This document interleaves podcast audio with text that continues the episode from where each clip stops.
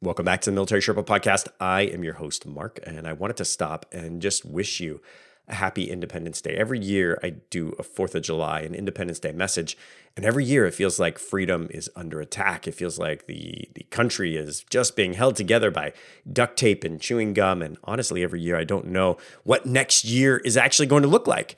Uh, but I do know one thing that as long as you're on your post, as long as you're standing between us and the darkness, that freedom will persevere.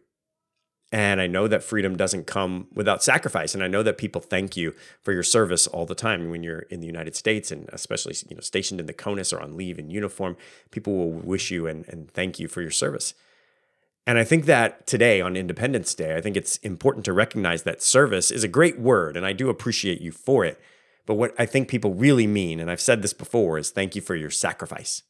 Freedom independence comes from sacrifice, your sacrifice.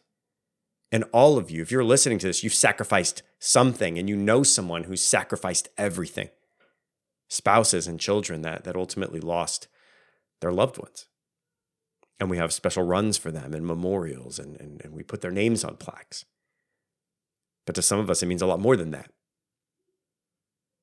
And so I know that you've sacrificed a lot.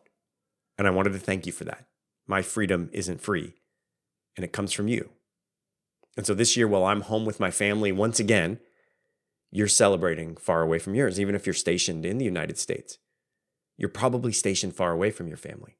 You're missing your nieces, your nephews, your parents, your grandparents, milestones. They say the days are long and the years are short, and nothing can be more true about your military career. So today, know that there are so many people just like me who are grateful for you, who appreciate you, what you do, and what you sacrifice for our nation. Today, I pray that you're safe. I pray that you're healthy. And I pray that you are surrounded by good friends and good food. Freedom will never falter as long as you're on watch. Thank you again. Happy Independence Day from all of us on the Military Sherpa team. See you soon. Bye. Thanks for listening to the Military Sherpa Podcast with Mark Tilsher.